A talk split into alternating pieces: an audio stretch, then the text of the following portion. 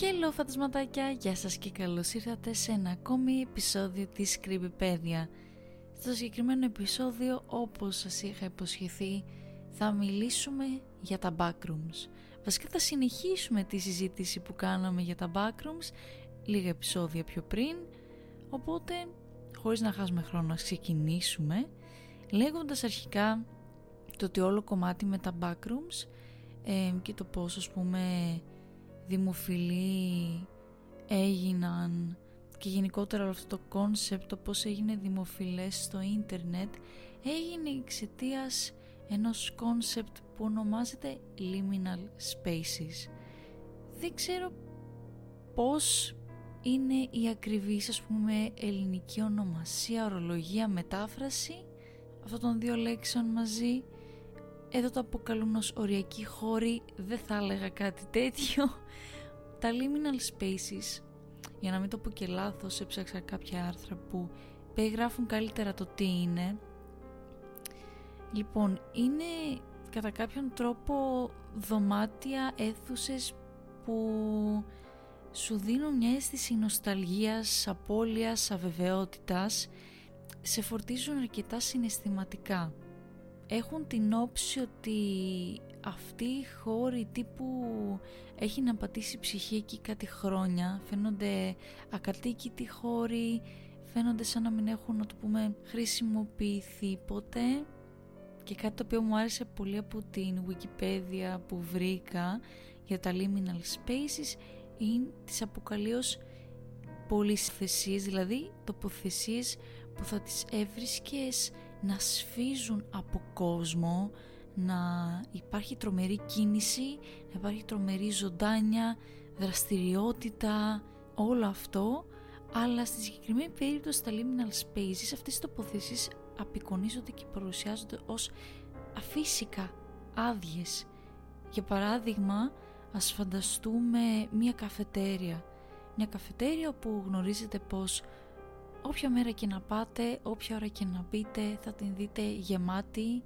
Ε, θα δείτε τους υπαλλήλους πίσω από το πάγκο. Θα δείτε για παράδειγμα έναν κύριο να κάθεται να πίνει το καφέ του.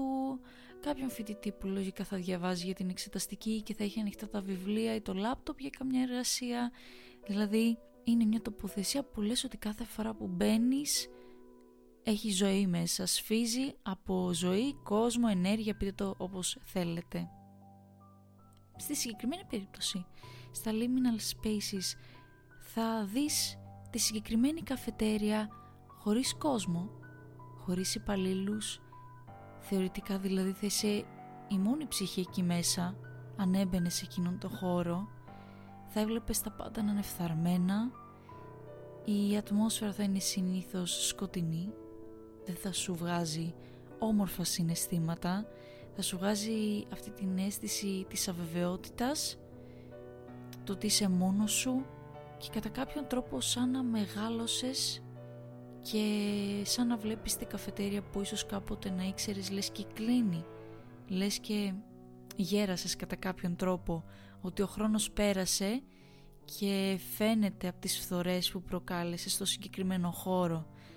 Και το πως ένας, μια τοποθεσία μπορεί να είναι τόσο γεμάτη από ζωή και από κόσμο από τη μία στιγμή στην άλλη να την βλέπεις χωρίς ζωή κανένας άνθρωπος να μην είναι εκεί μέσα εκτός από εσένα να είναι τα πάντα έτσι λες και είσαι ένα απόγευμα σε έναν εγκαταλειμμένο χώρο που δεν ξέρεις τι μπορεί να κρύβεται πίσω από το πάγκο δεν ξέρεις τι μπορεί να κρύβεται πίσω από την πόρτα της τουαλέτας γιατί νιώθεις μόνος και λες μέσα σου αποκλείεται να είμαι μόνος όλο και κάτι θα υπάρχει εκεί μέσα και θα μου κάνει κακό. Είναι γενικά όλο αυτό το συνέστημα που σου δημιουργεί του άγχους, του κινδύνου η αβεβαιότητα, το ότι είσαι μόνος εδώ μέσα και σου δημιουργεί αυτή την περίεργη αίσθηση ας πούμε στο στομάχι ότι σαν κάτι δεν πάει καλά σαν ότι κάτι πάει λάθος. Γενικά οπότε καταλαβαίνετε τα backrooms πουλάνε αυτή τη φιλοσοφία το ότι μπορεί να είσαι σε έναν χώρο που φαντάζεσαι πως θα ήταν κατά κάποιον τρόπο εντός εισαγωγικών ζωντανός αλλά τα δείχνει όλα τόσο άδεια, τόσο φθαρμένα με τέτοιο έτσι φωτισμό και ήχο που σε βάζει στην ατμόσφαιρα ότι σαν είσαι ο μόνος άνθρωπος εκεί μέσα και ότι το οτιδήποτε μπορεί να παραμονεύει και αυτό σε τρομάζει. Αν θυμάστε λοιπόν από το προηγούμενο επεισόδιο αναλύσαμε τα επίπεδα 0 και 1. Θα θέλαμε λίγο να, να μπούμε σε λεπτομέρειες γιατί υπάρχουν δύο λεπτομέρειες στο δωμάτιο 0 και 1 τις οποίες θα ήθελα να αναλύσουμε γιατί για να φτάσω σε εκείνο το σημείο αν το έκανα διαφορετικά θα με έπαιρνε πάρα πολύ καιρό και πάρα πολλά επεισόδια backrooms. Το πρώτο είναι ότι στο επίπεδο 0 λοιπόν λένε ότι για να βγεις από το επίπεδο 0 άμα ας πούμε περιτριγυρίσεις τον χώρο πάρα πολύ σε οποιαδήποτε κατεύθυνση μπορεί κάποια στιγμή να πας στο δωμάτιο Μανίλα, το Manila Room. Οπότε πάμε λίγο να εξηγήσουμε το τι είναι το δωμάτιο Μανίλα. Είναι μία απομονωμένη, πώς το πούμε, ανομαλία στα backrooms, δηλαδή υπάρχουν κάποιες κατηγορίες δωματίων στα backrooms, υπάρχουν τα στάνταρ που τα στάνταρ είναι 9, δηλαδή τα στάνταρ που θα μιλήσουμε ως επίπεδα είναι από το 0 έως το 8, συνολικά 9. Υπάρχουν τα subrooms, δηλαδή σαν υποδωμάτια, υπάρχει νομίζω ένα δωμάτιο 0,7 το οποίο θα ήθελα πολύ να το αναλύσω λογικά σε κάποιο επόμενο backrooms επεισόδιο. Υπάρχουν όμως και τα ανώμαλα δωμάτια, μέσα σε αυτές τις κατηγορίες δηλαδή είναι και τα ανώμαλα δωμάτια. Ένα από αυτά είναι η Μανίλα, το δωμάτιο Μανίλα, το οποίο μοιάζει με ένα μικρό τετράγωνο δωμάτιο και θεωρείται συνήθως προέκταση του επίπεδου 0. Όπως και με το επίπεδο 0, αυτό το δωμάτιο διαθέτει πολύ δυνατά φώτα είναι τα ίδια φώτα φθορισμού όπως και στο επίπεδο 0 έχει πάνω κάτω την ίδια έτσι κυτρινοπή απόχρωση στις, ε, στις βαφές να το πω έτσι ε, στους τοίχους οπότε γενικά είναι, μοιάζει πάρα πολύ με το, με το επίπεδο 0 το δωμάτιο Μανίλα δεν έχει σταθερή τοποθεσία. Οπότε μπορεί να δημιουργηθεί θεωρητικά σε οποιοδήποτε μέρος του επίπεδου 0 Ωστόσο από ό,τι φαίνεται η τοποθεσία επηρεάζεται ανάλογα με το άτομο που βρίσκεται στο επίπεδο 0.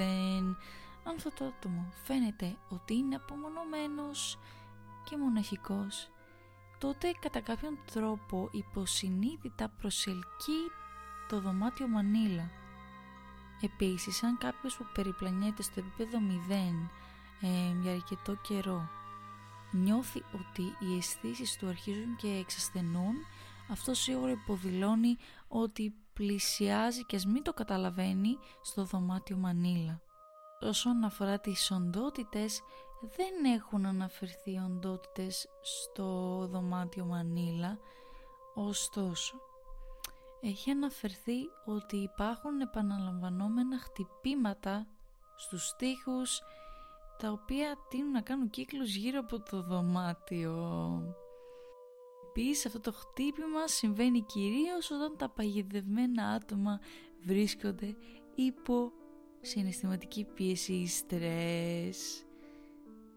Πολύ ωραίο έτσι. Φαντάζομαι να είσαι κλειδωμένος εντός εισαγωγικών σε ένα δωματιάκι και εννοείται θα στρεσάρεις που να φανταστείς αν είσαι άτομος ας πούμε με κλειστοφοβία αυτά να πάνε και αρχίζεις και ακούς χτυπήματα λες και κάποιος χτυπάει τον τοίχο γύρω γύρω σου. Δεν μπορώ να φανταστώ κάτι πιο τρομακτικό από αυτό. Ο μόνος τρόπος για να μπεις εκεί μέσα είναι εννοείται το να περιπλανιέσεις στο επίπεδο 0 όμως για να φύγεις είναι το να κάνεις no clip με ένα αντικείμενο το οποίο θα μπορούσε εν τέλει να σε μεταφέρει στο επίπεδο 1 Επίσης, αν επιστρέψεις από το σημείο στο οποίο μπήκες, δηλαδή αν φύγεις από εκεί που μπήκες, θα επιστρέψεις σε ένα τυχαίο μέρος του επίπεδου 0 και ίσως το αν κοιμηθείς υπάρχει μια μικρή πιθανότητα να σε μεταφέρεις στο επίπεδο 994. Πάμε τώρα στο επίπεδο 1.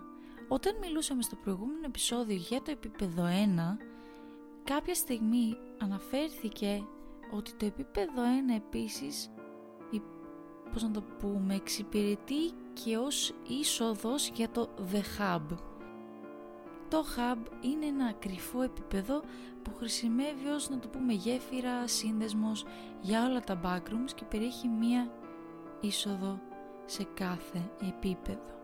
Πώς είναι εμφανισιακά; Το hub είναι ένα τεράστιο φανταστείτε υπόγειο συγκρότημα που έχει ένα να το πούμε άπειρο δίκτυο ας πούμε σύστημα τούνελ τέλος πάντων ε, υπάρχουν και τοποθετημένες πόρτες με το σχέδιο της κάθε μίας να αντιπροσωπεύει το αντίστοιχο επίπεδο στο οποίο οδηγεί και υπάρχει μόνο μία πόρτα για κάθε επίπεδο η οποία χαρακτηρίζεται από ένα μοναδικό σύμβολο ρουνικής γραφής.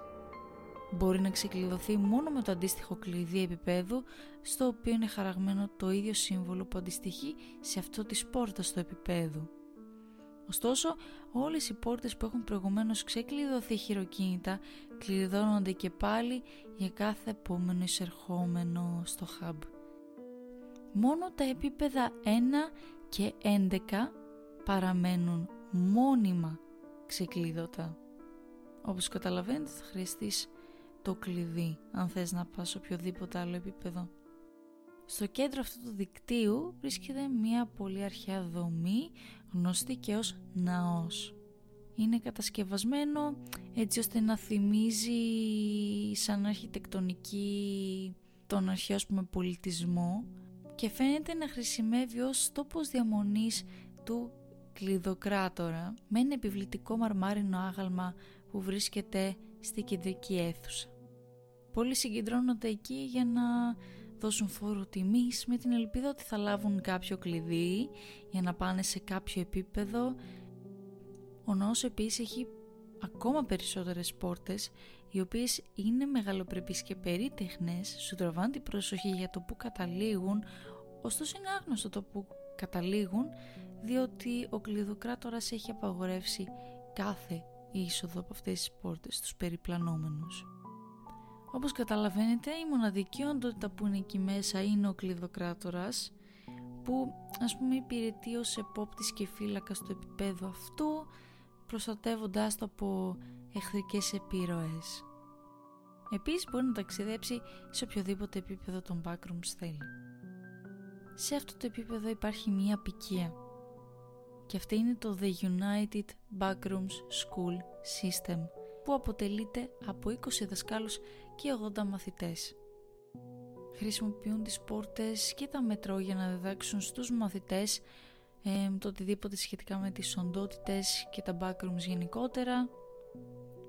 Δίνουν πρωινά γεύματα στους μαθητές και τους δασκάλους αντάλλαγμα για σχολικά είδη και είναι ανοιχτοί στο να δεχτούν νέα μέλη με αντάλλαγμα σχολικά είδη. Έχουν από ό,τι φαίνεται ένα δικό τους σύστημα πώς θα μπεις εκεί.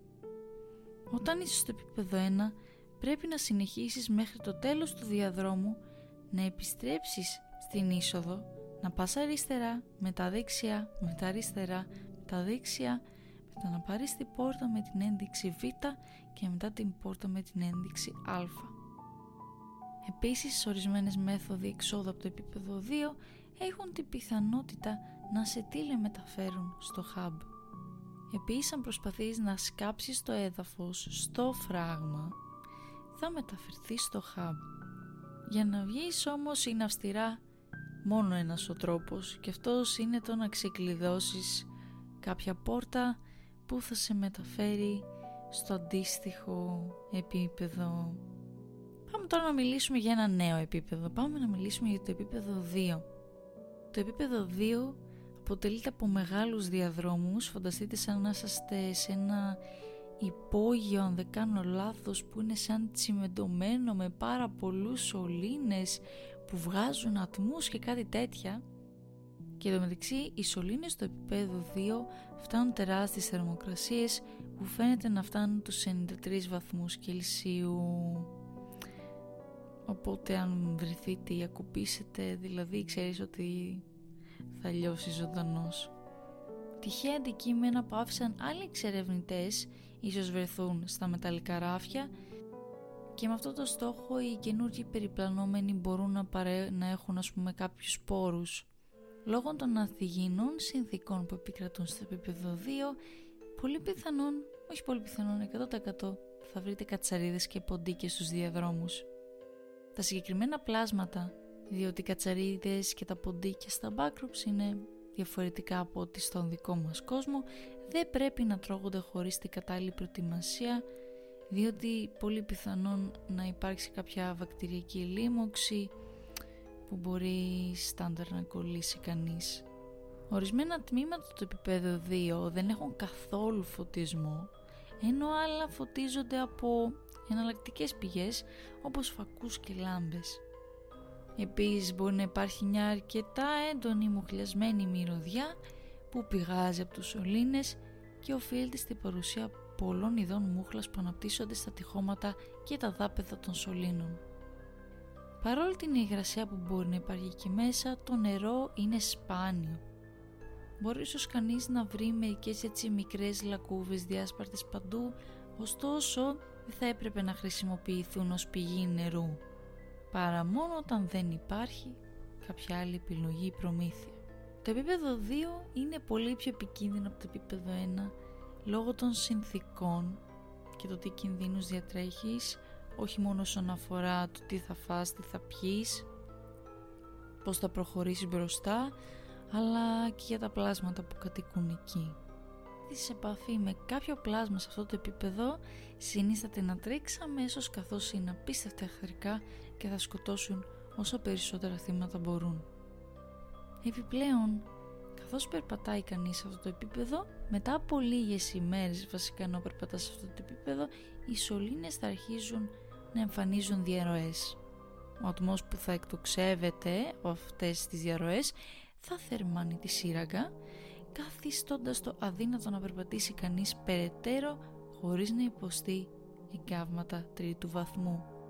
Αν κανείς επιμένει σε αυτό το σημείο, η σύραγγα θα κλείσει πίσω του και θα ψηθεί ζωντανός. Γνώστες οντότητες που παραμονεύουν στο επίπεδο 2 είναι τα facelings, τα hounds, τα smilers ή αλλιώς να το πούμε χαμογελαστοί και οι scratchers. Ωστόσο είναι πιθανό να υπάρχουν εννοείται και άλλες οντότητες που κατοικούν εκεί. Έχουμε μιλήσει στο προηγούμενο επεισόδιο και για τα facelings και τα hounds και τους scratchers. Ωστόσο οι smilers όσο και αν έψαξα στο wiki fandom δεν βρήκα κάποιες λεπτομέρειες για τους smilers. Ωστόσο στη λίστα τους με τα όντα που υπάρχουν στα backrooms βρήκα ένα οι οποίοι λέγονται lurkers ή αλλιώς να το πούμε σαν αυτοί που παραμονεύουνε θα μιλήσουμε μετά για αυτούς αλλά ας πούμε τώρα πως μπορείς να μπεις στο δεύτερο επίπεδο ο μόνος γνωστός τρόπος εισόδου στο επίπεδο 2 είναι μέσω μιας σκάλας που υπάρχει στο επίπεδο 1 Εκεί μπορεί να βρεις ας πούμε μια ξεκλείδωτη πόρτα που θα οδηγήσει στο επίπεδο 2. Πώς θα βγεις από το επίπεδο 2. Υπάρχουν δύο γνωστοί τρόποι για να βγεις από το επίπεδο 2. Ο πρώτος τρόπος είναι να βρεις μια έξοδο κινδύνου που υπάρχει στο επίπεδο 2 και θα σε μεταφέρει στο επίπεδο 3. Και ο δεύτερος τρόπος είναι να μπει σε ένα σανσέρ που θα σε οδηγήσει στο επίπεδο 4. Πάμε τώρα να μιλήσουμε και για ένα on που αυτά τα όντα είναι οι lurkers.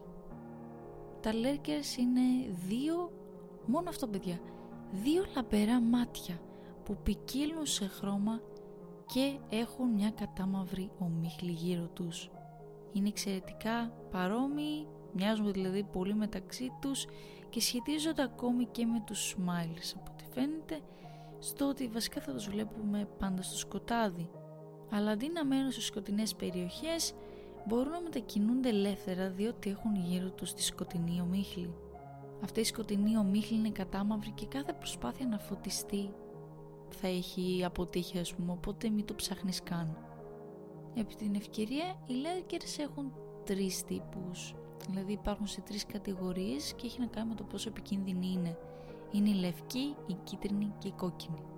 Όσον αφορά τη συμπεριφορά τους, όταν ένας Λέρκερ εντοπίσει ένα στόχο θα τον ακολουθήσει προσπαθώντας με κάθε τρόπο να μην είναι παρατήρητος μένοντας πίσω από το στόχο και καλά κρυμμένος πίσω από τους τοίχους.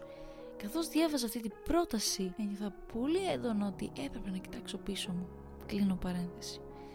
Μετά από λίγα λεπτά παρακολούθησης ενός στόχου θα σου επιτεθεί τρέχοντας ή πετάγοντας προς το μέρος σου, καταβυθίζοντάς σε στο σκοτάδι. Όποιος έχει ξεφύγει από το σκοτάδι έχει μετατραπεί ο ίδιος σε μια μαύρη πυκνή ομίχλη και εξαφανίζεται λίγα λεπτά μετά. Αν καταφέρεις να δεις έναν Λέρκερ, τότε θα αρχίζει να σου επιτίθεται κατευθείαν. Αν βρεις έναν Λέρκερ με λευκά μάτια, φώτισέ τον με ένα φακό ή ρίξε του δυνατό φως. Είναι πολύ ευαίσθητη στο φως, οπότε θα τον ακινητοποιήσει για μερικά δευτερόλεπτα και θα σου δώσει χρόνο να υποχωρήσεις. Αν δεν έχεις όμως φως, θα πρέπει να τρέξεις όσο πιο γρήγορα μπορείς. Είναι πολύ πιο γρήγορο από τον μέσο άνθρωπο και η πιθανότητα να επιβιώσεις βασικά είναι πολύ μικρή. Πρέπει να βρεις μια φωτεινή περιοχή. Αν βρίσκεσαι σε μια φωτεινή περιοχή, ο Λέρκερ θα αρνηθεί να μπει μέσα. Πότε θα σωθείς; Οι λέρκες με τα κίτρινα μάτια είναι ευκολότερος τύπος για να αντιμετωπίσεις, διότι το μόνο που χρειάζεται να κάνεις είναι να τα κοιτάξεις τα μάτια. Θα υποχωρήσει το σκοτάδι, όμως και το σκοτάδι θα ακολουθεί τον ίδιο. Οι λέρκες με τα κόκκινα μάτια είναι το πιο αργό είδος, αλλά και το πιο επικίνδυνο. Αν βρεις λέρκερς με κόκκινα μάτια, τρέξε όσο πιο γρήγορα μπορείς, όσο πιο μακριά μπορείς διότι τίποτα δεν μπορεί να τα σταματήσει ή να τα κάνει να υποχωρήσουν. Σε αντίθεση με τα προηγούμενα είδη θα πρέπει να είσαι σε θέση να τα ξεπεράσεις. Και μερικές συμβουλές για το τι να κάνεις όταν αντιμετωπίσεις ένα λέρκερ, το τι μπορείς να κάνεις είναι να φωτίσεις με τον φως τους λέρκες με τα λευκά μάτια. Το να κοιτάξεις τα μάτια των λέρκερς, αν τα μάτια αυτά είναι κίτρινα, και τρέξε μακριά από τους λέρκες με κόκκινα μάτια. Όμως τι δεν πρέπει να κάνεις; Δεν πρέπει να χάσεις τις πηγές φωτός που μπορεί να έχεις. Δεν πρέπει να μείνεις σε σκοτεινή περιοχή και δεν πρέπει να αργήσεις ή να καθυστερήσεις να... και δεν πρέπει να αργήσεις ή να καθυστερήσεις υπερβολικά πολύ στο να εντοπίσεις τον Λέρκερ. Και που λέτε φαντασματάκια το επεισόδιο φτάνει στο τέλος του. Ελπίζω να σας άρεσε. Όπως και την προηγούμενη φορά θα ήθελα να σας παρακαλέσω να μου στείλετε και πάλι μήνυμα. Εδώ μεταξύ είχα πολύ καλή ανταπόκριση. Δεν περίμενα να σας αρέσει τόσο πολύ. Ε, διότι ξεκάθαρα ο μόνος λόγος που κάνω αυτό το δεύτερο part είναι για όλους εσάς που μου γράψατε. Γιατί πραγματικά αυτό δεν πίστευα ότι θα είχε τέτοια ανταπόκριση. Οπότε θα ήθελα να σας παρακαλέσω, αν μπορείτε, να ξαναστείλετε μήνυμα και να πείτε άμα θα θέλατε να συνεχίσω και να το κάνω και τρίτο part και από εκεί και πέρα άμα γίνει και τρίτο part μάλλον θα το πάρουμε σερί εννοώ ότι θα κάνουμε πάρα πολλά parts μέχρι να το, να το χτενίσουμε τελείως το όλο θέμα. Ελπίζω να σας άρεσε. Σας ευχαριστώ πάρα πολύ που με ακούσατε. Θα ήθελα να σε ευχηθώ καλό βράδυ ή καλή σας μέρα, να περνάτε υπέροχα και θα τα πούμε την επόμενη Παρασκευή σε ένα νέο επεισόδιο της Κρυπέδια. Όμως μέχρι τότε να είστε καλά και να προσέχετε. Bye bye!